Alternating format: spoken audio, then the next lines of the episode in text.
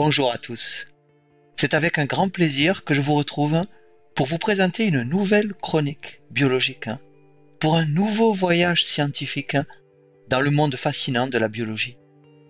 Et ce voyage nous conduira d'une étonnante petite mouche pourvue de pattes sur la tête à la découverte des gènes architectes.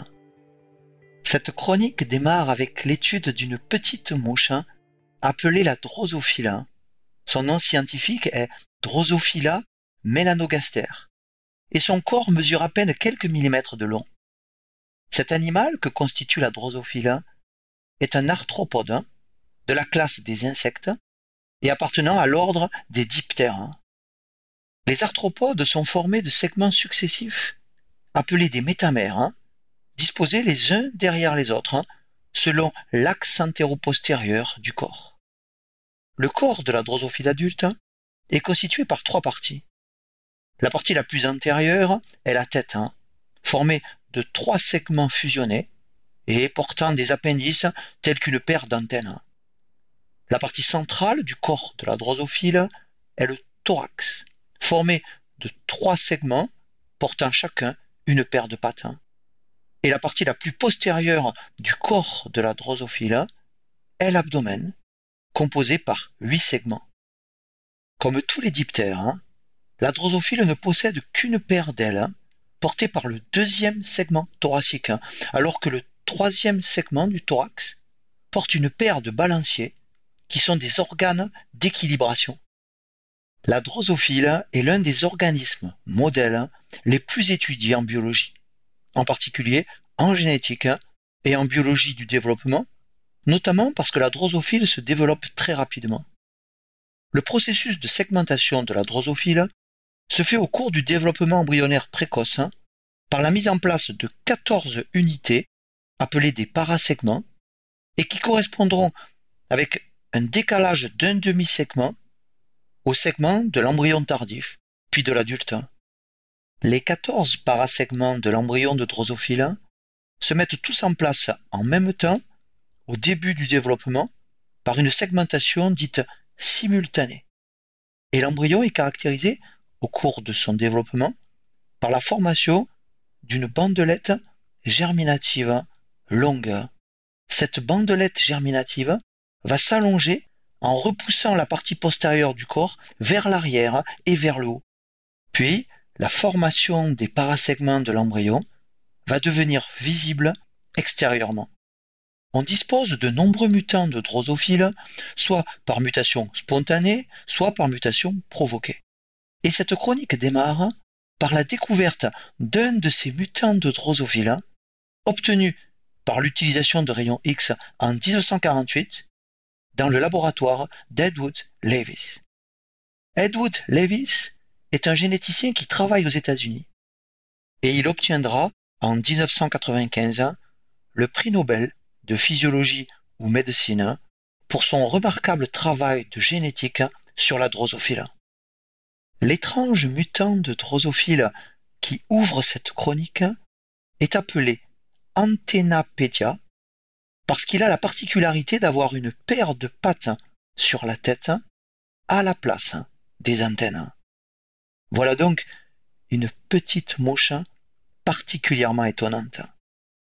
Chez ce mutant Antennapedia, l'un des segments de la tête a été transformé en un segment thoracique.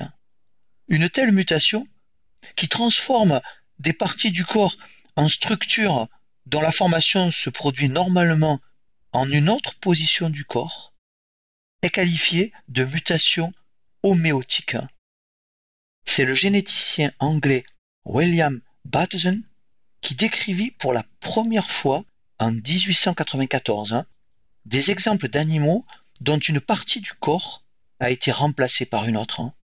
William Bateson va donner à ce type de transformation le nom d'homéose ou de transformation homéotique. L'homéose ou transformation homéotique est l'apparition hors de sa localisation habituelle d'une structure fonctionnelle et morphologiquement identifiable telle que la paire de pattes que le mutant de drosophile Antennapédia porte curieusement sur sa tête. Plus de 30 ans avant les travaux d'Edwood Lewis, le premier mutant homéotique de Drosophila avait déjà été décrit par Bridges. Ce premier mutant homéotique de Drosophila, décrit par Bridges en 1915, est appelé ultrabithorax et il possède deux paires d'ailes au lieu d'une seule. Le troisième segment thoracique de ce mutant ultrabithorax a donc été converti en un second segment thoracique et les balanciers se trouvent alors remplacés par une seconde paire d'ailes. Comme pour le mutant Antennapédia, il s'agit là aussi d'une transformation homéotique hein, correspondant à un changement d'identité de position d'un segment donné. Le généticien Edward Lewis va s'intéresser de près à ce mutant ultrabithorax pourvu de deux paires d'ailes. Hein. Et, en utilisant la mutagenèse artificielle, hein, Lewis va identifier chez la drosophile plusieurs dizaines de mutations affectant l'identité des segments compris entre le troisième segment thoracique l'extrémité de l'abdomen. Les nombreuses années de recherche que Lewis va passer à faire l'analyse génétique de tous ces mutants aboutissent en 1978 à un article fondateur. Dans cet article, publié dans la revue Nature, Lewis montre que toutes ces mutations peuvent être classées en une douzaine d'éléments génétiques qui sont groupés sur une petite portion du chromosome 3 de la drosophile, formant un complexe de gènes appelé le complexe bithorax.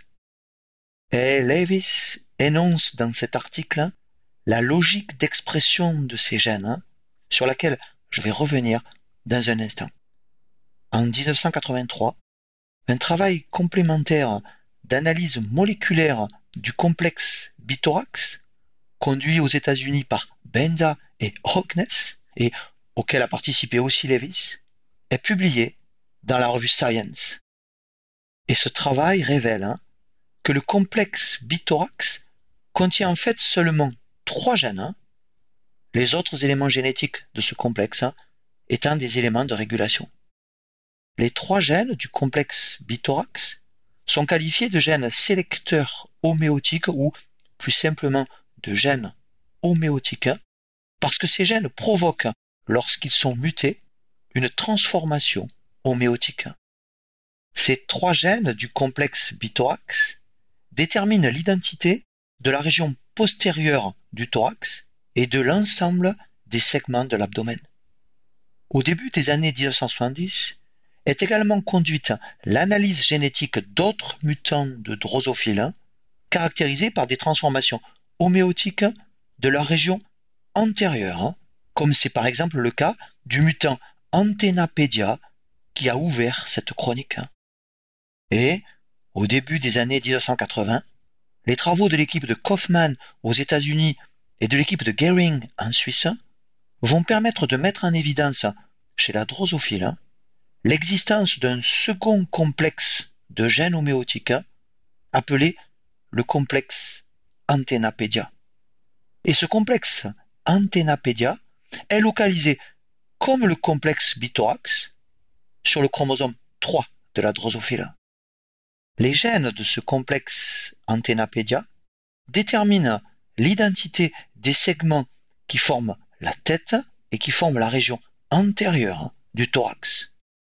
La logique d'expression de ces gènes du complexe Antennapédia est la même que celle énoncée par Lewis à partir des gènes du complexe bithorax, et je vous présenterai dans un instant cette logique d'expression. Il existe donc chez la drosophile huit gènes homéotiques. Ces huit gènes sont organisés en deux complexes distincts, le complexe Antennapédia et le complexe bithorax. Ces deux complexes sont présents chez la drosophile sur le même chromosome, le chromosome 3, mais ils sont très éloignés l'un de l'autre. Les gènes homéotiques de ces deux complexes hein, sont des gènes architectes hein, qui vont déterminer le devenir des différents segments de la drosophile hein, selon leur position, le long de l'axe antéro-postérieur de l'embryon. Les gènes homéotiques de la drosophile s'expriment dans l'embryon dès la gastrulation. La gastrulation est le stade où le futur mésoderme s'invagine pour former un sillon ventral et ce stade de gastrulation sera suivi par l'extension de la bandelette germinative dont je vous ai parlé il y a un instant. Dès le stade de gastrulation, chacun de ces huit gènes homéotiques va présenter une bande d'expression caractéristique le long de l'axe antéro-postérieur de l'embryon de drosophile. Et je vais maintenant vous parler de la logique d'expression de ces gènes. Ces gènes homéotiques obéissent en effet à une étonnante règle de collinéarité spatiale, règle que Lewis énonce dès 1978 dans son article fondateur. Cette règle de collinéarité spatiale est la suivante. L'ordre des gènes homéotiques sur le chromosome 3 de la drosophile va déterminer les domaines d'expression de ces gènes le long de l'axe antéro-postérieur de l'embryon. Ainsi, sur le chromosome 3, le tout premier gène homéotique, qui est aussi le premier gène du complexe Antennapédia, est appelé le gène labial. Et ce gène labial va s'exprimer dans la structure embryonnaire la plus antérieure, dont il va déterminer l'identité. Le second gène homéotique du chromosome 3, qui est aussi le second gène du complexe Antennapédia, est appelé le gène proboscipédia. Et ce gène proboscipédia va s'exprimer dans une structure embryonnaire un peu plus postérieure, hein, dont il va déterminer l'identité. Et ainsi de suite hein, pour chacun des gènes homéotiques de la drosophile. Et finalement, le gène appelé abdominal B, qui est le huitième et dernier gène homéotique sur le chromosome 3, et qui est aussi le troisième et dernier gène du complexe bithorax, va s'exprimer dans la partie la plus postérieure de l'abdomen, et il va en déterminer l'identité. Chez le mutant Antennapédia, où l'adulte porte des pattes sur la tête à la place des antennes, l'expression du gène Antennapédia s'est faite dans un territoire trop antérieur, ce qui a provoqué la transformation postérieure hein, d'un segment antérieur. Et inversement, la délétion d'un gène homéotique va induire la transformation antérieure hein, d'un segment postérieur, comme c'est le cas par exemple chez le mutant ultrabithorax, dont le segment portant normalement des balanciers est devenu un segment portant des ailes. L'expression des gènes homéotiques de drosophile est placée sous le contrôle de gènes qui s'expriment avant eux dans l'embryon. Le point de départ du programme génétique qui construit l'embryon de drosophile est constitué par des gènes maternels, dits gènes de polarité de l'œuf, exprimés chez la mère, comme par exemple le gène bicoïde. Les produits de ces gènes maternels sont présents dans l'œuf et ils vont influencer l'expression de trois groupes de gènes de segmentation. Les produits d'expression des gènes de segmentation vont contrôler à leur tour l'expression des gènes homéotiques de la drosophile. Et ces gènes homéotiques sont des gènes architectes qui vont permettre de spécifier de façon permanente les caractéristiques antéro-postérieures des différents segments de la drosophile. En 1984, hein, l'équipe de Scott et Winner aux États-Unis et l'équipe de Gehring en Suisse découvrent simultanément l'existence d'une séquence appelée l'homéoboîte ou homéobox en anglais, présente dans chaque gène homéotique de la drosophile. Ces gènes homéotiques à homéobox sont appelés des gènes OX. Mais notons que l'homéobox est présente aussi dans des gènes non homéotiques, par exemple dans certains gènes qui s'expriment avant les gènes OX dans l'embryon de drosophile, comme le gène maternel bicoïde ou certains gènes de segmentation. Tous les gènes OX ont donc une homéobox, mais tous les gènes à homéobox ne sont pas des gènes OX. Le cinquième et dernier gène homéotique du complexe Antennapédia de drosophile est appelé le gène Antennapédia et il contient, comme les autres gènes homéotiques de drosophile, une homéobox. L'homéobox, présente dans les gènes homéotiques, est très conservée, ce qui a permis, en utilisant une sonde d'ADN complémentaire de l'homéobox du gène Antennapédia de drosophile, de constater que des gènes d'autres espèces très différentes de la drosophile s'hybrident avec cette sonde et contiennent donc aussi une homéobox. Et ainsi, en 1984, McGuinness et Gehring découvrent qu'il existe des gènes à homéobox chez le xénope, qui est un amphibien, et chez la souris, qui est un mammifère. En 1985, la présence d'une homéobox est découverte aussi dans des gènes de l'espèce humaine.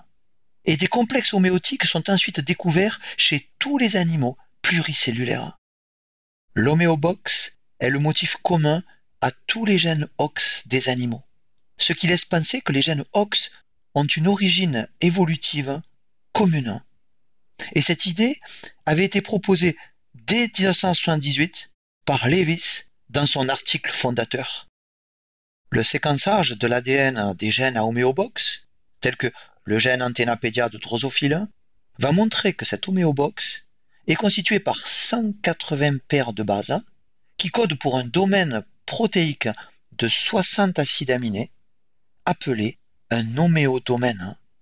Cet homéodomaine permet à la protéine qui le contient de se fixer sur une séquence précise d'ADN.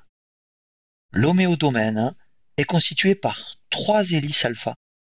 La deuxième et la troisième hélice alpha, séparées par une boucle, forment un motif qu'on appelle HBH pour hélice, boucle, hélice.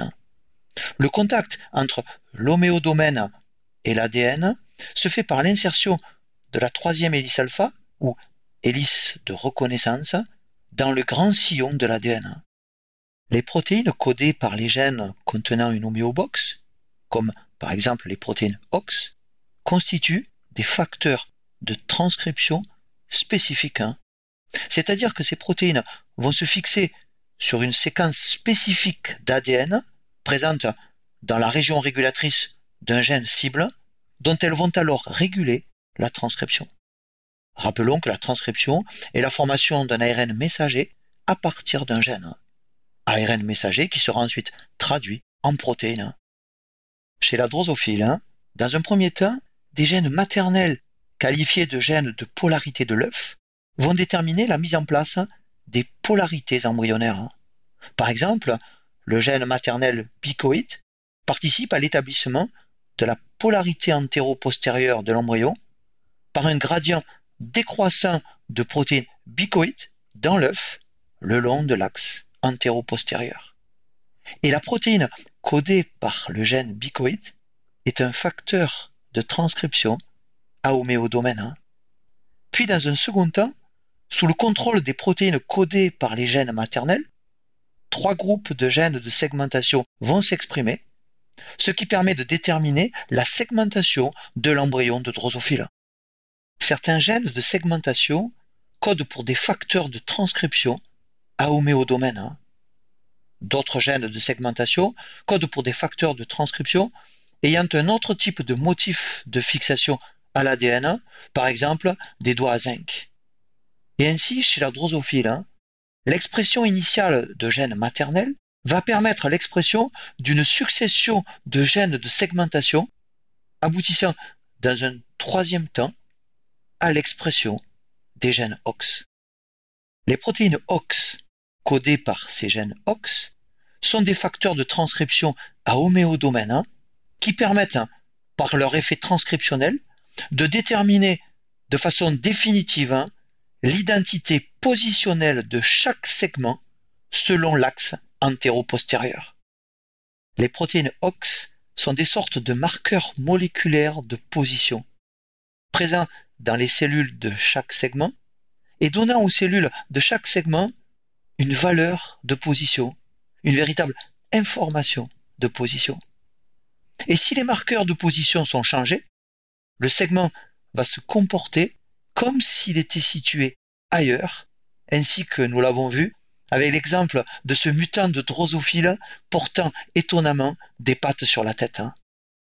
En 1995, les travaux de Lewis sur les gènes homéotiques de la drosophile ont été récompensés par l'attribution du prix Nobel de physiologie ou médecine, hein.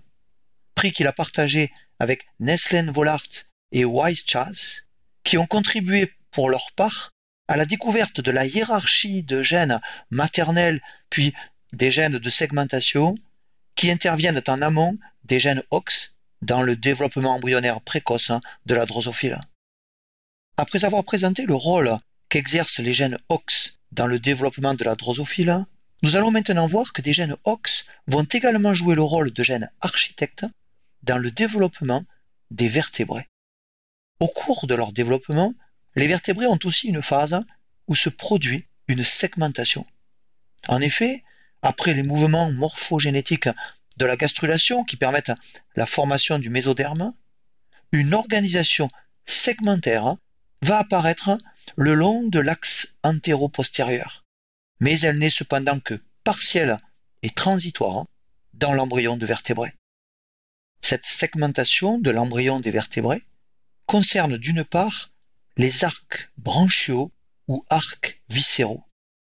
La segmentation de l'embryon de vertébré affecte d'autre part la partie postérieure du cerveau ou rhombencéphale, constituée chez l'embryon par une succession de renflements appelés des rhombomères. La segmentation de l'embryon de vertébré concerne aussi les somites dont dérivent les vertèbres, les côtes et les muscles. Et la régionalisation des somites selon l'axe antéro-postérieur va conduire notamment à la formation des différentes vertèbres.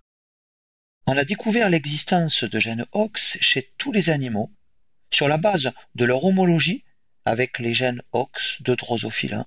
Et toutes les protéines OX codées par les gènes OX des animaux sont des facteurs de transcription qui se fixent par leur homéodomaine sur des séquences spécifiques de gènes cibles et régulent alors la transcription de ces gènes. Les gènes OX sont tous apparentés et membres d'une même famille multigénique, la famille des gènes OX.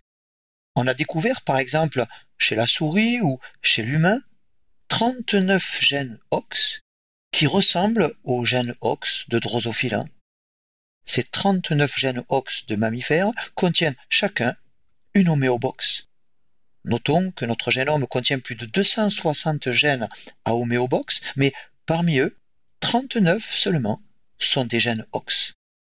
Les 39 gènes OX de mammifères se répartissent en quatre complexes ou quatre clusters appelés respectivement OXA, OXB, OXC et OXD et ces quatre complexes OX de mammifères sont localisés sur quatre chromosomes différents. L'étude des séquences de ces 39 gènes OX montre que deux gènes situés à la même position relative dans deux complexes OX différents présentent plus de ressemblances entre eux que les gènes voisins d'un même complexe OX. Ces gènes OX situés à la même position dans des complexes OX différents sont probablement issus de la duplication d'un même gène ancestral. Ces gènes, situés au même niveau dans chaque complexe OX, sont qualifiés de gènes paralogues et ces gènes paralogues peuvent s'exprimer simultanément dans une même zone embryonnaire. On dénombre chez les mammifères 13 groupes de gènes paralogues, mais tous les types de gènes paralogues ne sont pas représentés dans chaque complexe OX. Par exemple, le complexe OXA des mammifères ne contient pas les gènes paralogues 8 et 12 ans. Dans l'ancêtre commun à la mouche et aux mammifères, un gène OX primordial, unique, a subi au cours de l'évolution des duplications répétées ainsi que des mutations pour former une série de gènes en tandem, constituant ainsi le complexe ou cluster OX ancestral. Dans la lignée de la drosophile, hein, ce cluster OX unique a été coupé en deux sous-complexes, Antennapédia et Bithorax, présents tous les deux sur le même chromosome, hein, le chromosome 3 de la drosophile.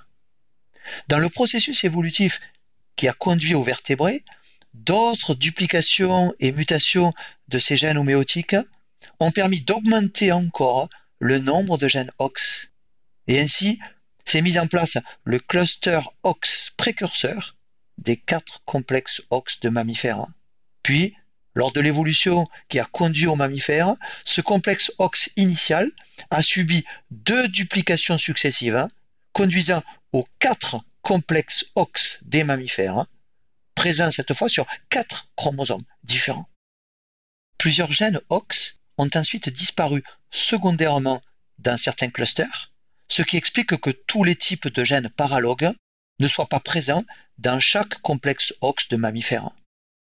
Les gènes OX des mammifères s'expriment à partir de la gastrulation et leurs domaines d'expression correspondent à des régions strictement définies de l'embryon. Les gènes OX des mammifères s'expriment notamment dans des territoires embryonnaires caractérisés par une organisation segmentaire, telle que les rhombomères du cerveau postérieur, les arcs branchiaux et le futur squelette axial. Et ces gènes OX, exprimés le long de structures antéro-postérieures de l'embryon, vont également suivre la règle de collinéarité spatiale. En effet, comme chez la drosophile, hein, l'ordre des gènes OX sur le chromosome qui les porte va suivre l'ordre dans lequel ces gènes seront exprimés dans l'embryon le long de l'axe antéro-postérieur. Notons que dans l'embryon, le domaine d'expression d'un gène OX donné vient souvent chevaucher dans sa partie la plus postérieure le domaine d'expression d'un autre gène OX plus postérieur. Contrairement aux gènes OX de drosophile, les gènes OX de vertébrés obéissent à une autre règle étonnante qu'on appelle la règle de collinéarité temporelle et que l'on peut énoncer de la façon suivante. Plus un gène OX est situé près du début d'un complexe OX, plus son expression est précoce dans l'embryon. Et inversement, plus un gène OX est situé près de la fin d'un complexe OX, plus son expression est tardive dans l'embryon. L'expression des gènes OX au cours du temps suit donc l'ordre de ces gènes sur le chromosome qui les porte. Par exemple, dans l'embryon de mammifère concernant le complexe OXA, le gène OXA1 commence à être exprimé le premier, puis c'est au tour du gène OXA2, puis du gène OXA3, et ainsi de suite, hein, jusqu'au gène OXA13, hein, qui sera le dernier des gènes OX du complexe OXA à s'exprimer. Il y a donc une activation progressive de l'expression des gènes OX d'un même complexe, comme s'il existait une sorte d'horloge OX qui utiliserait au cours du temps la linéarité du matériel génétique présent sur le chromosome. Et ainsi, il y a une correspondance entre la position respective des gènes OX au sein d'un cluster et leur moment d'activation dans l'embryon. Cette horloge OX transforme donc une information temporelle en une information spatiale. Et ce mécanisme nécessite que les gènes OX soient présents dans des clusters très organisés, compacts, sans cassure. Seuls les vertébrés ont des clusters de gènes OX très organisés, dépourvus de cassure, contrairement à la drosophile où il existe une cassure, une séparation entre le complexe antennapédia et le complexe bithorax. Et ces deux complexes de gènes OX de drosophile se trouvent très éloignés l'un de l'autre hein, sur le même chromosome. Les clusters organisés des vertébrés ont des gènes OX qui sont proches les uns des autres hein, et tous orientés dans le même sens. Et ces clusters ne contiennent pas d'éléments répétés, ni de gènes autres que des gènes OX. L'existence de ce type de cluster compact est liée à l'existence d'un mécanisme d'activation temporelle de ces gènes OX au cours du développement, évoqué précédemment avec la règle de collinéarité temporelle. Car les vertébrés se développent en rajoutant progressivement des segments de l'extrémité antérieure vers l'extrémité postérieure par un mécanisme de segmentation progressive. Par exemple, les somites sont d'abord formés dans la région cervicale de l'embryon, puis dans la région thoracique, et ainsi de suite.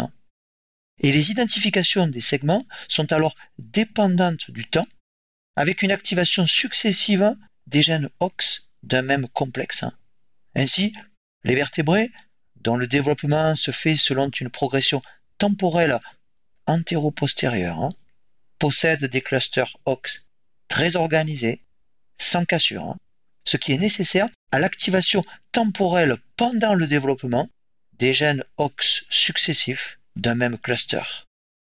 Chez les vertébrés, la collinéarité temporelle des gènes OX associés à une segmentation progressive hein, ne peut être réalisée que par un complexe OX en un seul tenant qui devient en quelque sorte un supergène, hein, on dit aussi un métagène, hein, c'est-à-dire une grande unité fonctionnelle formée par plusieurs gènes OX. Lorsque la collinéarité temporelle n'est pas nécessaire au développement de l'animal, comme c'est le cas chez la drosophile, parce que le développement embryonnaire de la drosophile est extrêmement rapide et que sa segmentation est simultanée, on s'aperçoit alors que le cluster OX perd son organisation compacte. Et ainsi, selon les animaux, le cluster OX peut être très grand et désorganisé, comme chez les oursins, ou présenter un point de cassure qui le sépare en deux sous-complexes, comme chez la drosophile, ou bien présenter plusieurs points de cassure, comme chez les tuniciers, où les gènes OX sont alors dispersés dans tout le génome. Mais il ne faut pas extrapoler les mécanismes de segmentation simultanée de la drosophile à l'ensemble des insectes. Chez la drosophile, dont l'embryon va présenter une bandelette germinative longue, les segments apparaissent tous en même temps, par segmentation simultanée, et les identifications des segments sont alors indépendantes du temps. Les gènes OX de la drosophile sont en effet activés ensemble sous l'influence initiale des gènes maternels de polarité de l'œuf, puis des gènes de segmentation. Et ainsi, les animaux qui présentent une ou des cassures dans leur cluster OX ont un type de segmentation dit simultané, sans progression antéro-postérieure dans le temps, tous les segments se mettant en place en même temps au début de l'embryogenèse. Mais chez la plupart des insectes, par exemple chez le coléoptère Tribolium castaneum, qu'on appelle aussi le petit ver de farine ou le Tribolium rouge, seule une minorité de segments est formée avant la gastrulation, tandis que la plupart des segments sont ajoutés progressivement à partir d'une zone de croissance postérieure. L'embryon présente, dans le cas du tribolium, une bandelette germinative courte et la segmentation est alors progressive avec un mécanisme d'addition séquentielle de segments. Et chez ces insectes à bandelettes germinatives courtes, tels que le tribolium rouge, le cluster OX n'est pas fragmenté. Une autre logique dans l'expression des gènes OX est la règle de prévalence postérieure, c'est-à-dire que les effets des protéines OX antérieures sont supprimés par les protéines OX exprimées plus postérieurement dans l'embryon. Cette règle de prévalence postérieure, qu'on appelle aussi la règle de suppression phénotypique, est observée chez la drosophile seulement dans des conditions expérimentales où l'on provoque artificiellement cette superposition d'expression de deux gènes OX. Mais cette règle de prévalence postérieure est fonctionnelle chez les vertébrés. Et ainsi, dans les régions de l'embryon de vertébrés où les domaines d'expression de gènes OX se superposent, c'est normalement le gène le plus postérieur des gènes localement actifs qui détermine le phénotype local. Prenons un exemple précis pour comprendre cette règle de prévalence postérieure. soit quatre segments de l'embryon de mammifère le long de son axe antéro-postérieur. J'appellerai ces quatre segments les segments A, B, C et D.